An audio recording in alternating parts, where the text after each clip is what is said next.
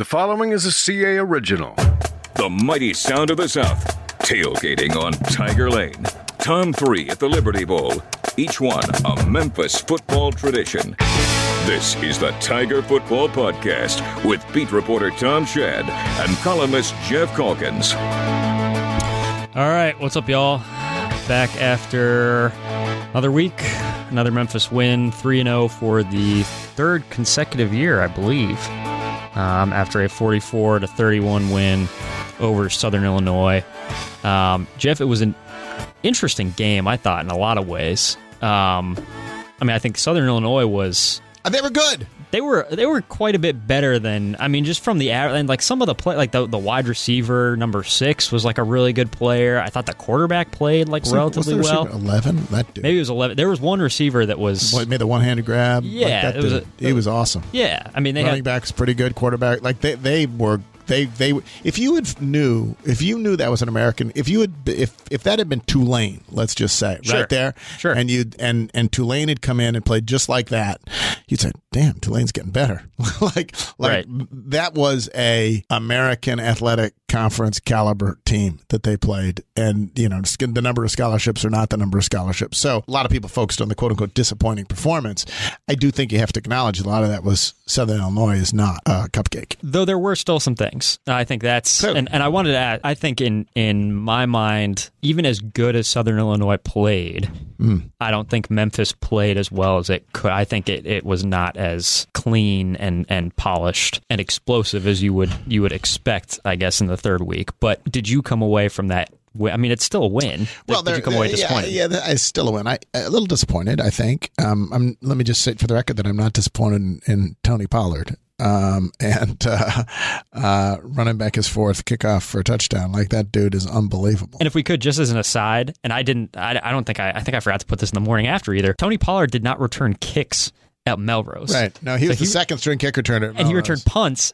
And the guy who returned punts was, I think, Jonathan Jones or Jonathan Johnson, now Missouri. Right. He returned the kicks at Melrose, and now he's returning punts at Mizzou. Yeah. and has returned a punt for That must have been one hell of a, uh kick crazy is that team for at Melrose. Yeah. he said back then they just ran like it. Now, now at Memphis, very clearly coaching goes a lot of coaching goes into that particular return. Oh, yeah. they saw Southern Illinois that the wide guy was sort of cutting the corner a little bit. And so they designed it to go outside, like they specifically drew it up, and then you have his explosiveness, and it's you know that's all she wrote. He he he returns differently than when he did at Melrose, but the guy is just every single time. A, a they kicked him is insanity, and then B every single time the ball in his hands, even if it doesn't go, you're like.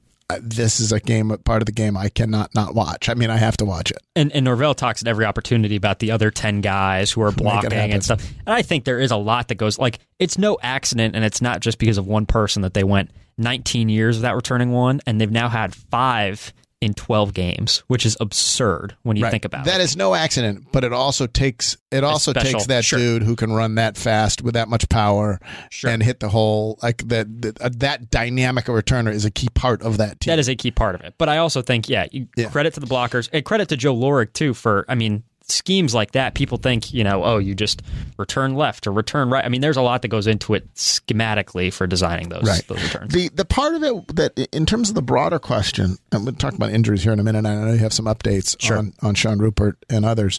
The part of it that I felt like, oh, they weren't at their sharpest was offensively. I did not think they were at their sharpest, and I thought they cleared some of that up as the game went on, but very clearly, like Riley Ferguson, you know, Anthony Miller, literally the corner fell down, and Riley Ferguson, I thought it was, we were in the press box and we disagreed slightly. I thought you thought Anthony Miller should have caught it. I thought Riley should have thrown a better ball.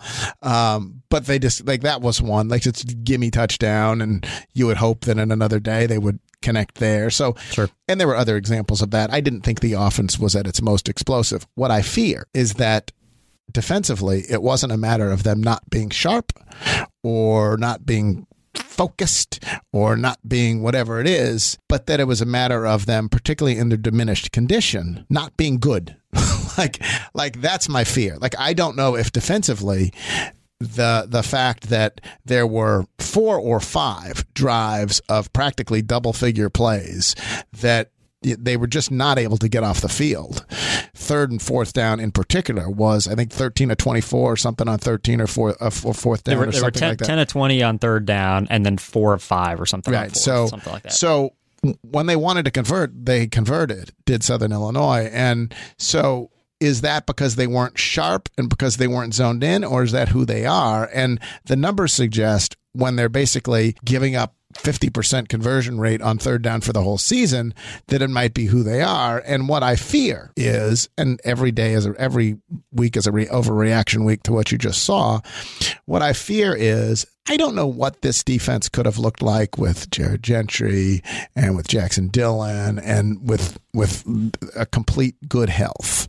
Um, now with Sean Rupert, if everybody had been there, the hope had been that it would be a much more dynamic unit that would could dictate and force turnovers and everything else. I'm really, I am. I'll just be honest about it. I'm concerned about this team when it plays Central Florida, and I'm concerned about this team when it plays Navy, and I'm concerned with this team when it plays SMU, and like, will they be able to get off the field? Was that was that indicative of something that we're going to see for the rest of the season as we head into conference play? Your thoughts? Well, I think it's a, it's important to say that's a combination of of factors. I think the injuries obviously Huge.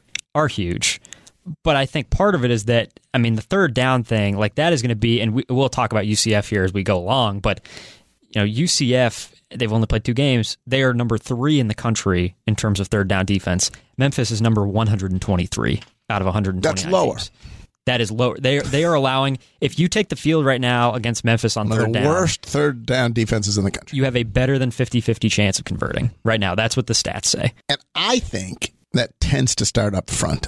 They don't get much pressure on the quarterback.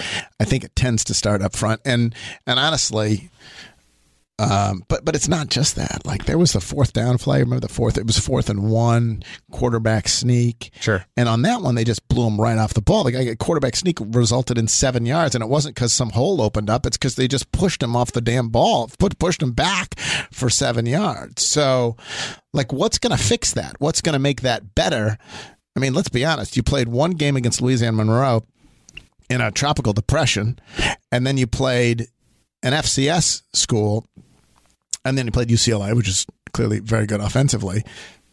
But two out of three, you should have done very well on third and fourth down conversions. And here you are. What's going to make it better against conference foes? Yeah.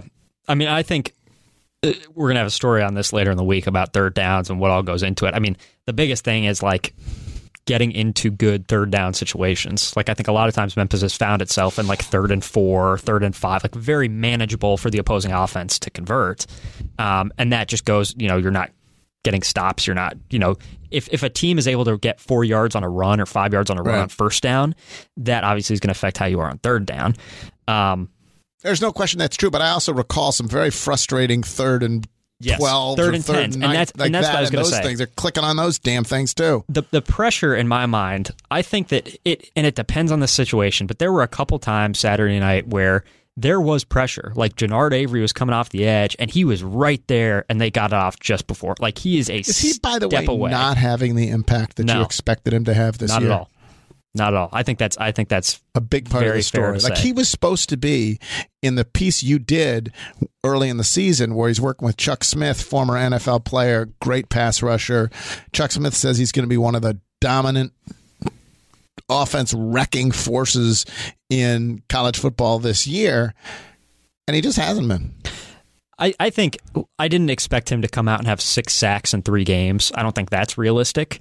Um, I did think that he would have a sack by now. And obviously, it's not all on on Jannard. No. I mean, it's a lot of everybody else doing their job to create those Well, and if you have Jackson Dillon there on the other side, other then side- you got then it changes the dynamic. Sure, Yeah. but but I mean, to your point, there were some third and tens where Jannard, and not again to pick on him, but he's like a half step away. And so I think that the defensive front is creating pressure in some instances. And I think, you know, it's easy to think about this Saturday and forget about the previous weekend against UCLA, where they created pressure a couple of times that didn't result in sacks. Jonathan Wilson on the final fourth down play, Austin Hall that basically single handedly forces the pick to TJ Carter. Late in that game, we saw some promise. L- Let's be honest. UCLA moved the ball, scored a bunch of points, whatever. The last 11 minutes, we saw some promise that gave us hope that, that man, maybe it's coming along. And then this past game, I think, eh, maybe it was a cold splash of water. And it's and it's getting close, but close isn't good enough. You know, you only have three sacks in three games. What do you think they think? Like, do you think deep inside, if you talk to if you talk to Norvell or Chris Ball or whatever, do they think that it's gosh, we're this close, we just need to execute a little better, or do they think they think if you were to just get the truth, Give 'em we don't have the personnel to be much better than we are on defense, particularly given the injuries Well, are you talking about the pass rush now or about the defense as a whole? as a whole. As a whole, I mean, I think you're, yeah, you're you're kind of snake bitten in terms of injuries at this point. I mean, Nor- Norvell said at one point, and I I didn't count exactly, but he said at one point Saturday night they were down eight or nine of their preseason starters on defense. Yeah, the, the or, or or people who have started, who became starters, who either were preseason starters or who moved into starting roles once the original starter went down. And then are the dropping. number seems to be, and I haven't counted it, nine of them are gone. Yeah, and and I think that has like, I think as a as a coach, you're not going to go up and say, "Look, injuries are But like, what do you expect? us." Yeah. yeah, but But instead, he talks about development, and guys stepping up, and all that stuff, which is great. Except you just don't expect. There's a difference between, you know, uh, uh, Brian Goodson sh- showing up, who's a brand new player, and Jonathan Wilson, who's a second year player, and guys who've been here forever. and you can and you can be really excited about those young guys and believe that they're going to get better. But there's a reason that Jared Gentry was starting instead of O'Brien Goodson. Like there's a reason that Sean Rupert was back there instead of Tyrese Lindsey. and that's be- that was another one. He he's he was he was like in this basically dismal defensive performance Saturday. It was Sean Rupert who was whacking people in the first quarter. in the first quarter. Got the pick right. Yep. Got the pick, and then he's blew up a couple of plays. You're like, man, this is going to be the Sean Rupert game. And the next thing you know, he's on crutches. And I gather you reported from practice today that it looks like it's going to be extended period of time. Yeah, so Norvell said he's most likely out. I mean, he's not going to play on Saturday, and and the quote was going to be out for probably a pretty significant amount of time. So that one's tough. Now, the thing is, I mean, Tyrese Lindsey, I have heard nothing but good things about um, ever since he's gotten here. I mean, people have just raved. Like athletically, people have said he's just insane. Like to move as well as he does, and to be as uh, you know, like athletic in terms of like going up to get the Right. ball. Like I think he's he's big. I think he's he's shown some things in practice. But there's a reason that Sean Rupert was was starting entering the year. So that's tough. The the other thing that I wanted to say too, and I think that this is where it's kind of become this like uh, perfect storm of like Right. bad things. Memphis' defense has been on the field a ton this year, and it was on the field a ton last first year half, too. First half last week, 18 minutes for uh, Southern Illinois, 11 minutes for Memphis. Well, that's not that's not all their fault. Some of it's their fault because they're not getting off the field, but some of it's because, as Norvell said, they went out and their presented a three and out. Like that doesn't help the defense any when you go and give a do a do a three and out. it is very much a give and take, and it's interesting. This is something that you know I first started thinking about when when Fuente was here because one of Fuente's big things was he said we don't want to move so fast on offense that we're putting our defense at a disadvantage. And Norvell has kind of been we're going to move really fast on offense, but we're going to practice like that. Our defense is going to be ready, and and our defense has to be used to tempo too. So his his kind of perspective on that is just you know we're going to move really fast on offense, and our defense is going to adapt. The problem is that through three games now, they've played 263 snaps on defense, which is crazy, and it's 50 more snaps, 51 actually, than the offense. Um, so just in terms of like workload, like when you have all these guys dropping, you have younger guys stepping up to big roles, and then you have them playing so much more snaps than the offense. I think that's that's where it kind of gets tough, and it's tough too for you know if you're on the offense because obviously you want to score fast. It's like you're going to purposefully like slow things down, and just how the offense is constructed is kind of to play fast and to take shots and all that stuff. But it it does create a lot of pressure, I think, especially when you're down a lot of guys on the defensive side. in terms of the offense, um, I was kind of heartened that some guys who got involved who hadn't previously been much involved. Pop Williams, Yeah. uh, got involved. I think Coxie. Coxie got involved. Nine different receivers. My man Joey Magnifico once again The touchdown pass. The magnificent Magnifico, magnificent Magnifico. So that was I thought promising. Some people occasionally, you know, accuse Riley of just looking at Anthony Miller. Philip Mayhew made a big catch. Um, so I thought that was good. Um, they're obviously going to have to be very good against Central Florida, which went in and beat up Maryland. Now, it was a Maryland with a down to its third string quarterback, and that was very early. It was first quarter that they they'd already lost their starter, and so their backup freshman um, gets injured in the first quarter, and that clearly helps um, UCF playing Maryland. But that's not why UCF was able to run for 250 yards against Maryland. There, it's a big physical football team, and you wonder if. Honestly, you wonder if it's not unlike the bowl game last year, where Memphis just might get smacked right in the mouth. Well, and this is going to all be, you know, people talk about the the quarterback. I'm trying to pull up the stats here. I mean, Maryland on the ground wasn't able to do like they entered as a as a regarded as a very good rushing team, and they finished with 42 rushing yards on Right. 37 carries. And on the flip side, on the flip side, I think you had, I do think you had Central Florida basically 200 250. some yards. yards on 39 carries. Yeah. So they just they they will demolish you is what they do, and if you're not ready for that, um, and it has not been honestly.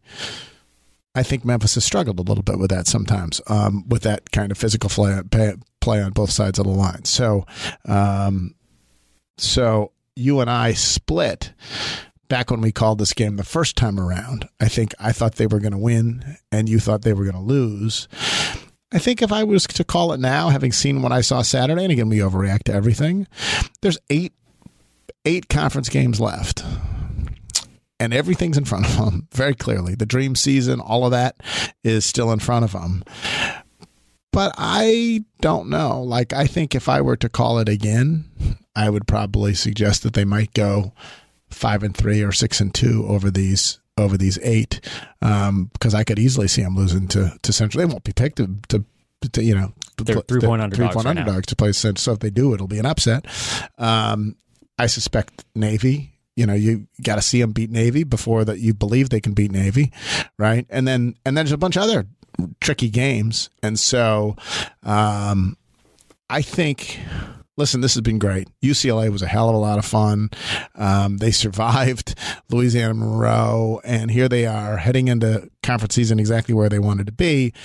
But I think, honestly, if you're a Memphis fan, I suspect most are a little more wary of the possibility of a dream season now than they were probably heading into the year. There's been some, and some it's just injuries. Uh, Some literally, I mean, I know they're not going to make the excuse, but we can certainly make the not an excuse, but an explanation that some of it is just injuries. The one thing that I'll say that does bode well, I think, so so UCF's defensive line is really, really experienced, really good. A couple all conference guys there. But Memphis' offensive line, I don't think we've we've talked about them a whole lot. Been really good. And you know, it's one thing to have hear that, you know, you've heard this kind of like talk of, oh, the line's gonna be better this year, line's gonna be better this year.